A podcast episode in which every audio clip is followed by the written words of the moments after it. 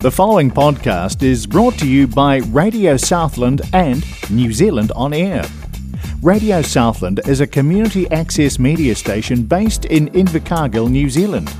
If you or your group would like to know more about how you can have a program on our station, please contact us. Visit our website radiosouthland.org.nz for our contact details.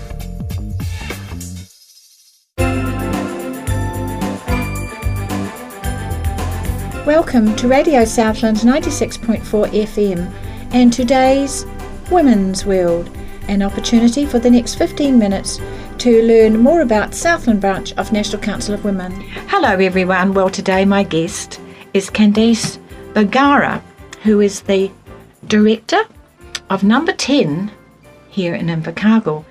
Candace, what's it all about? Well, number 10 is also called the Southland Youth One Stop Shop.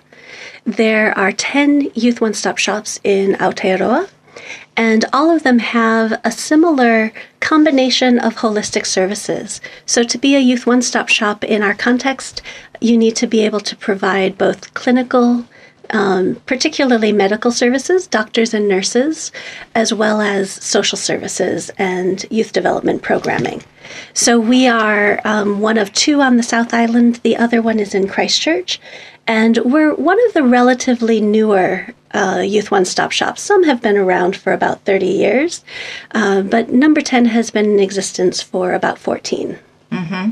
And so you do you have a, a board of directors or trustees Yes. to assist with the governance aspect? Absolutely. So we are a charitable trust.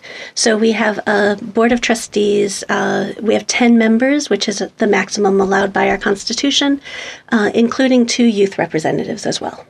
And so are, are the trustees are they part of the education or, or health sector?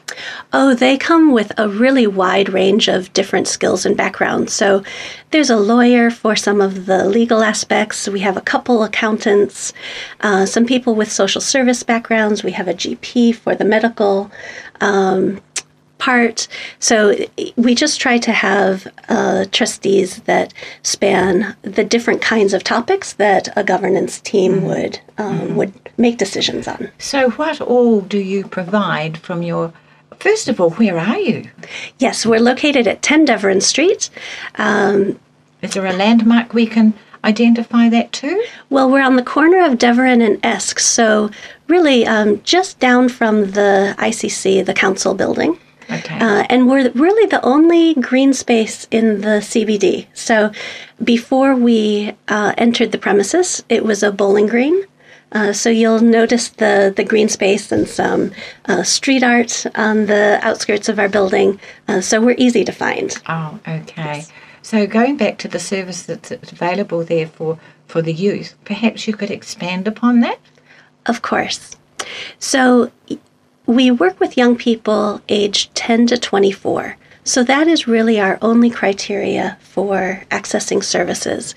We try to make our services as uh, accessible and easy as possible. So a young person that's anywhere from 10 to 24, all they need to do is get on our website, which is www.number10.org.nz and there's an online registration form, as well as lots of information about uh, the services that are provided, the group programs that we're offering. Uh, so the website is a good starting point for anyone who's interested in services.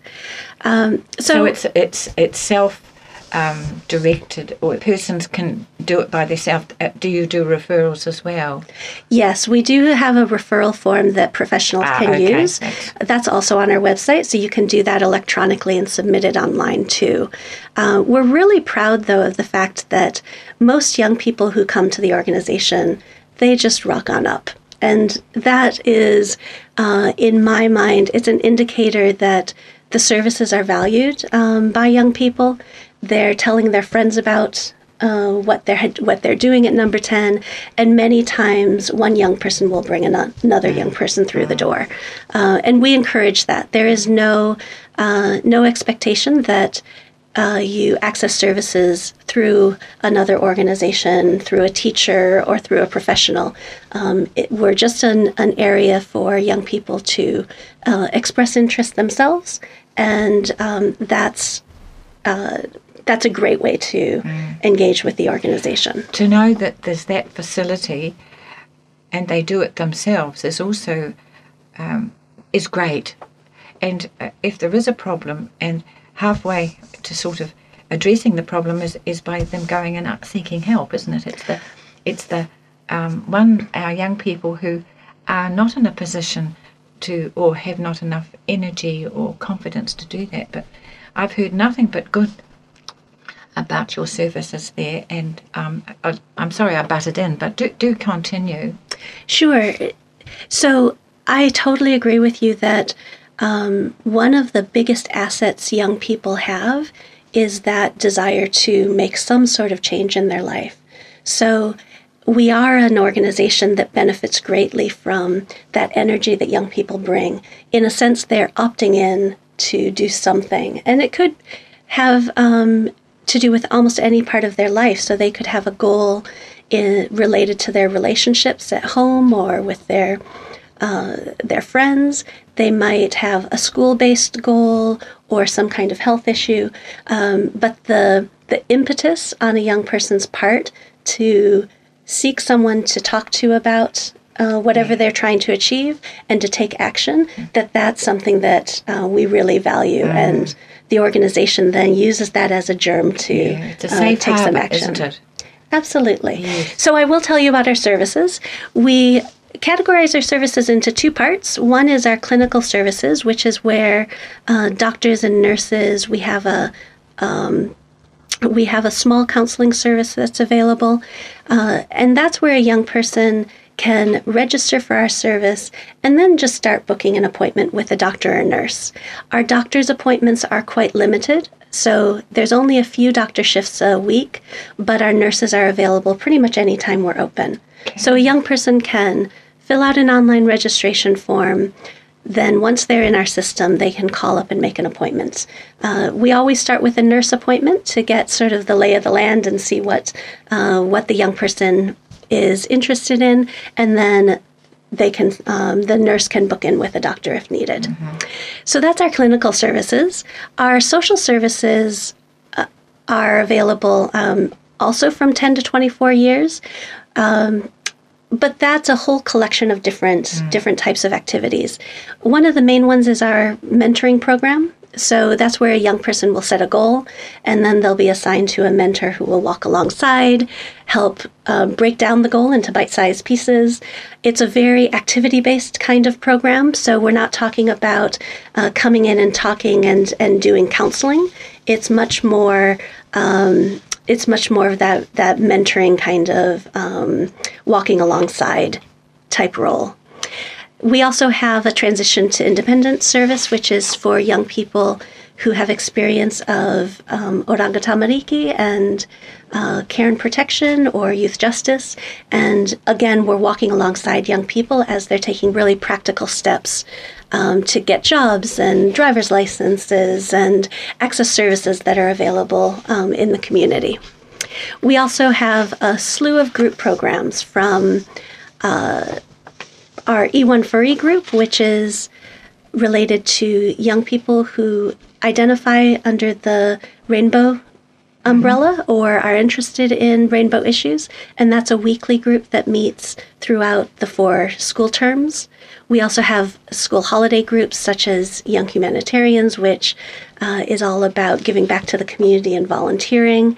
Uh, we have a whole list of group programs on our website, and so I really encourage people just to check out the uh, the site uh, download some brochures about specific groups and then um, just call us to express interest in any particular group. Mm-hmm. Uh, we also do a few extra uh, types of programming, such as um, we have a volunteer program. So young people and adults can volunteer with us. Uh, our volunteer coordinator is really good at kind of fitting people in and, and finding a place that they can both learn and serve, but also the organization can benefit from from their time.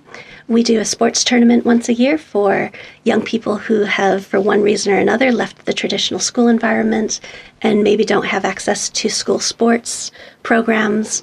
Uh, we do that for Youth Week each year around May. Um, so there's an array of different kinds of programming that young You're people a busy can. house. We are. We are. We like to. Um, we like to make some changes to our programming over time Mm-hmm. as we hear back from young people about what they're interested in. Um, obviously, the period of COVID has um, had an effect on what we can provide in person or remotely, the timing of some of our um, events. So it's really a matter of young people just reaching out and, and discussing what's available at any one time. And so your opening hours, as such, Yep. Our opening hours are 9 till 4:30 on Monday, Tuesday, Thursday and Friday, and then we have a little bit later of an evening until 6 on Wednesdays. I'm I'm just amazed um, with, with with what goes on there. It, it must be both cheerful and learning. Absolutely. You must come away from there just so heartened. Um, with, I'm just so full of praise for young people. You know, the the challenges out there are pretty mighty, and to know that there's a safe harbour. I just know, having had a rural background and coming to the city, that um, my house um, was the safe place for my grandchildren, and they just said that that was valuable to know that uh, that was a place to go um, in total confidence. And what's said in my house stays in my house. It's never ever repeated. And uh, it was it's good, and that's what you've got. You've just got a, a house full of people um, sharing confidences and learning, but also uh, if a service is needed, I'm thinking of the clinical services uh, and the mentoring. That must be such joy. It is. I think for for the staff at Number Ten, it's quite a privilege to um, be on the receiving end of um, the stories and the issues and the joys and triumphs, as well as the challenges and problems. Uh, young people have, as you say, a lot to handle, um, and having uh, people who are caring, who will keep their confidences, um, who are focused professionally on that really dynamic time of um, youth. You know, from that 10 to 24, a lot happens in those years. So um, it is our privilege to work with young people and um, to have have professional relationships with Yeah. them along the way. I'm just so pleased that you are our, our guest today on Women's World, and um, it's such. I'm just blown away by by what you have said, uh, and so thank you indeed. And uh, on this occasion, I hope you don't mind me tacking on the bottom of this interview here for Radio Southland, of which uh, we have been um, had a program for a number of years. Um, it's congratulations, Radio Southland. 30 years and growing. Now that's something to be very proud of. And um, National Council of Women Women's World has um, has had many guests here, and so we add our congratulations to the radio station, to the staff, and uh, and the people who actually run it.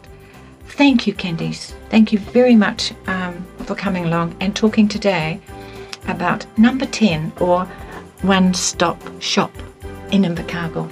This is Thank Anne you. saying bye for now.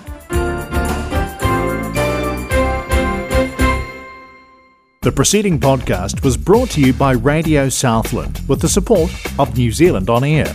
Their funding of accessmedia.nz makes these podcasts available. To find similar programs by other stations involved, go online to accessmedia.nz.